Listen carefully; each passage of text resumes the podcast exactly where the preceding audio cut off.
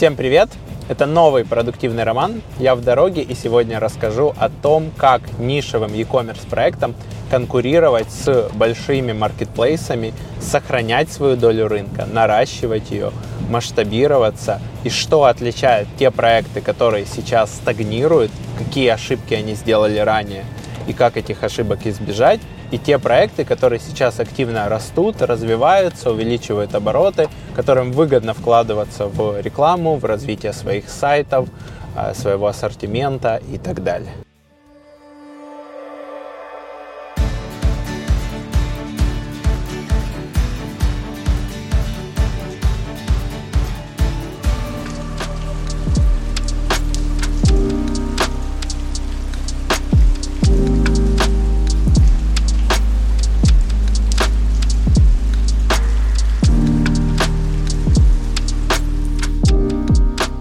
Один из самых важных факторов, которые я замечаю, заключается в том, что маркетплейсы могут привлекать потребителя очень выгодно за счет своего широкого ассортимента. То есть чем шире у тебя ассортимент, тем больше вероятность, что человек, который ввел в поиске купить X э, в городе Y, что он, придя на маркетплейс, что-то там докупит. И задача классических там нишевых e-commerce — это хорошо соответствовать вот этому поисковому спросу. А в поисковом спросе мы обычно не знаем, какого класса товар хочет потребитель, какой цены, насколько много у него денег в кошельке. Чаще всего его поисковый запрос не содержит этой информации. То есть мы просто понимаем, что он хочет купить какую-то категорию товаров, а у него много денег, и он хочет люксовый сегмент, или у него мало денег, и он хочет масс-маркет, или что-то еще там ниже масс-маркета, максимально дешевое, мы не знаем.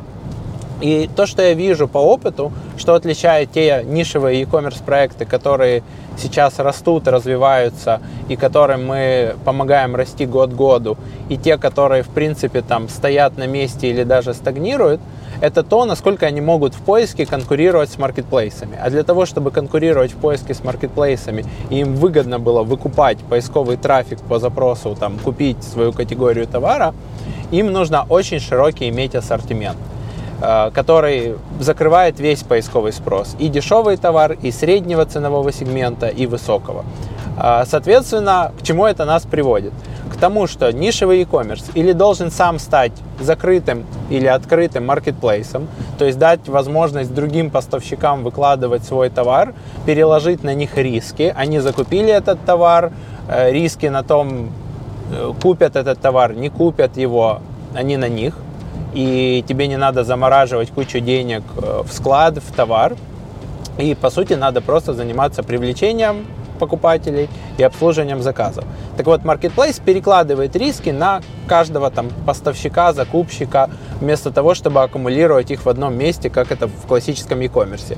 Или нужно просто подключать поставщиков и продавать от разных поставщиков, выступая тем, кто работает с потребителем, выступая тем, кто консультирует потребителя, тем, кто обновляет остатки, цены, допродает что-то и говорит в итоге партнеру отгрузить товар тебе или сразу напрямую потребителю. Это такая схема дропшиппинга, когда ты товар в глаза не видел, но он ушел напрямую потребителю. По такой схеме много лет назад уже работал магазин, например, Резина ЦЦ. Они продавали резину по всей стране от огромного количества поставщиков. И они выбирали, в каком случае, какому потребителю, откуда выгоднее одно и то же там колесо отправить или набор колес.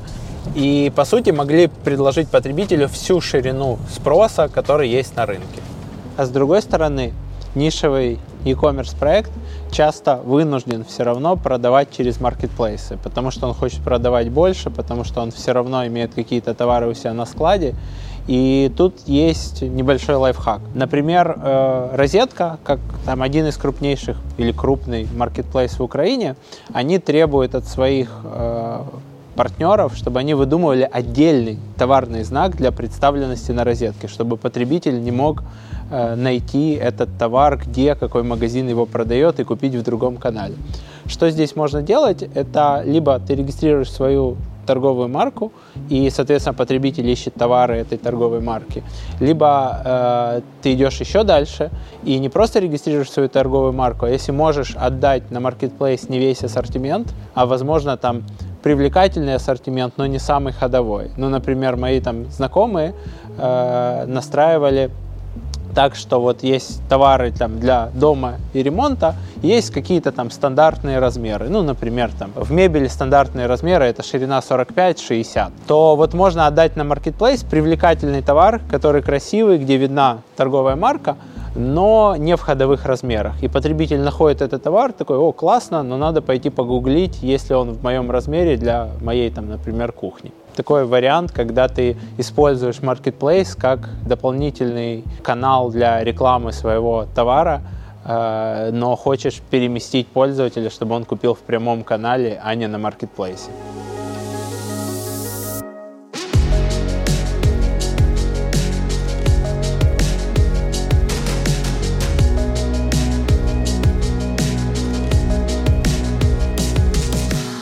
Еще один из вариантов, это если ты нишевый e-commerce, это продавать не просто товар, а товар вместе с услугой.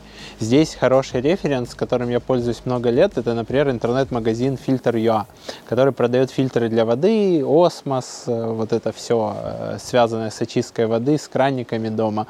И вместо того, чтобы продавать просто там краны, фильтра, системы очистки воды, они продают еще клубную систему, ты вступаешь в клуб, и они сами контролируют, когда, какие фильтры тебе надо менять, договариваются с тобой и напоминают, и приезжает их мастер, и все меняет. И в этот момент ты выходишь из классического сравнения, там, здесь фильтр стоит X, а здесь стоит там, на двадцать процентов больше, в э, такое: ребята закрывают мне всю потребность, они сами помнят, когда мне стоит поменять фильтр, они сами знают, какие фильтры и когда нужно менять, они сами приезжают, их меняют, и мне остается только платить. Что, в принципе, наверное, дороже, если сравнить по ценам, но для части аудитории, которая ценит свое время и готова переплачивать за сервис, это неплохой вариант. И, соответственно, ты в этот момент тоже увеличишь вероятность повторных покупок, потому что если потребитель сам будет менять фильтры и вспоминать об этом, это будет, например, три покупки в год. Если он будет, ты будешь ему напоминать, и он будет сам вручную заказывать, это будет, например, там, три с половиной покупки в год.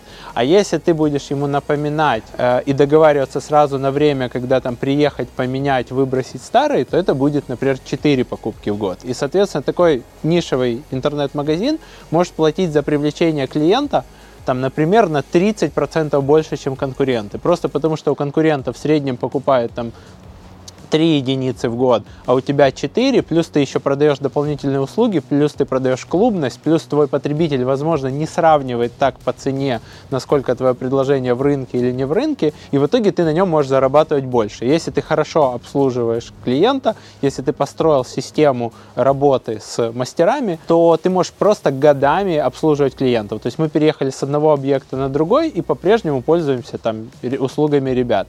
И, соответственно, моя жизненная ценность эл ти ви как клиента за все время значительно выросла, при этом, ну, им надо просто набрать и выполнить свою работу хорошо.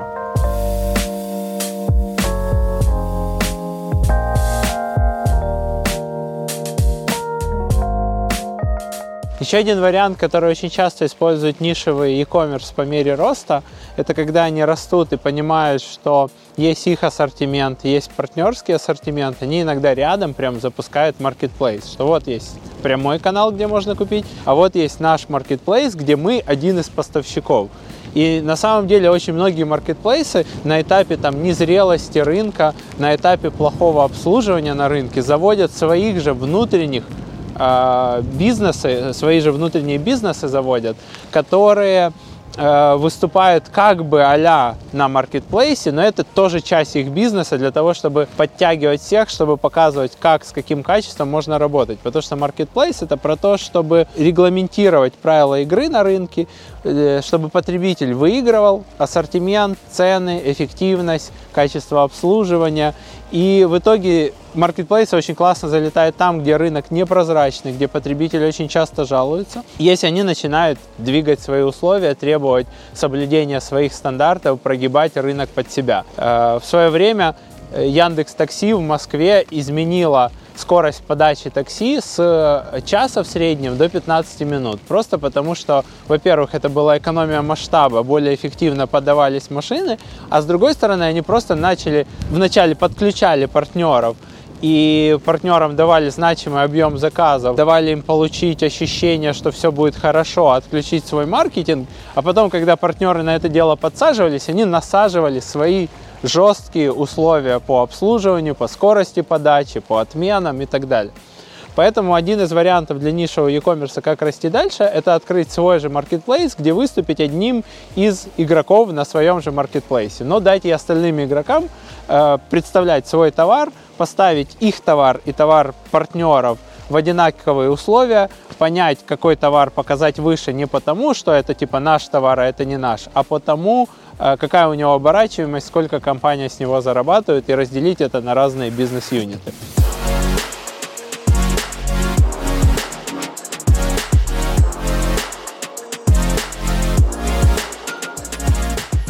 А если мы говорим про магазины, у которых покупают чаще всего один раз и не покупают больше, например, магазины электроники, или у нас был клиент США, который продавал очень узко специализированную, необходимую там один раз в жизни приблуду для автомобиля. Когда автомобиль не заводится, ты вот один модуль меняешь, и с высокой вероятностью он заведется, и ты больше никогда повторно его в жизни не будешь менять.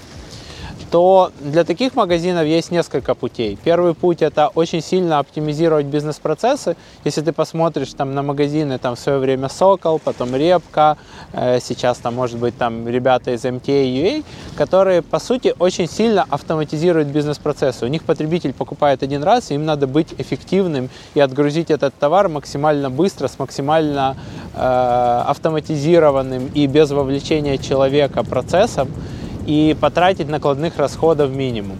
И это приводит к тому, что там включаются роботы, обзвонщики, консультанты, которые там говорят, что ваш заказ принят.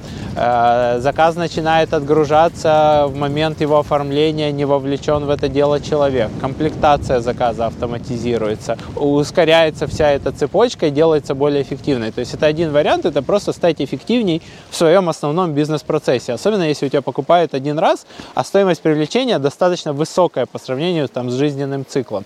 Второй вариант, который использовал вот этот наш клиент из США, он понимал, что он продает товар, который может помочь, а может не помочь. И в Америке с возвратами все на стороне очень сильно потребителя. Потребитель может вернуть, я не понял, не разобрался, открыл коробку, э, не подошло и так далее. И клиент нашел вариант, как, как уменьшить этот процент возвратов.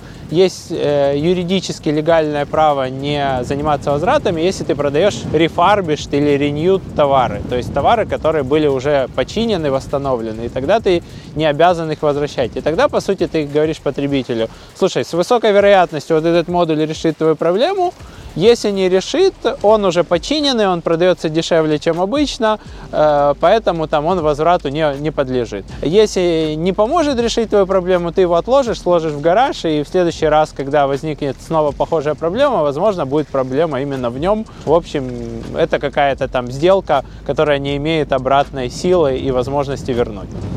То есть это тоже вариант. И в целом мы приходим к тому, что для того, чтобы нишевый e-commerce рос, развивался, ему нужно понять, в чем он будет эффективнее. То есть он будет эффективнее в бизнес-процессах, он будет эффективнее в знании своего товара, в консультировании клиента, он будет эффективнее, потому что он будет заходить э, полностью весь цикл, а не только продавать товар. Он будет товар устанавливать, обслуживать и так далее. И вот этот вот вопрос, или он будет эффективнее, у него будет самый широкий выбор на рынке, он будет понимать, э, как этот товар продавать, какие особенности, что посоветовать потребителю. И вот эта точка, она позволяет э, отличиться, позволяет э, в итоге привлекать потребителей массово, а не оставаться в своем каком-то узком сегменте и быть очень сильно ограниченным. Тем, что из поиска ты не всех привлечешь, ты привлечешь только тех, кто ищет по конкретному бренду, по конкретному товару, или будешь работать только с Google шоппингом, или у тебя только сео будет давать результат, а все остальное не будет сходиться математика. Поэтому либо ассортимент, либо залазить дальше в жизненный цикл клиента и давать ему больше, чем просто товар, либо автоматизация бизнес-процессов, либо нахождение каких-нибудь нерыночных или таких в серой зоне решений, которые позволяют э, тебе быть эффективнее, чем остальные конкуренты. Пусть твой e-commerce проект растет, развивается. Если у тебя остались вопросы про то, как развивать e-commerce, э, как делать так, чтобы математика сходилась и тебе было выгодно привлекать клиентов, пиши их в комментариях под видео на YouTube. И до новых встреч. Пока-пока.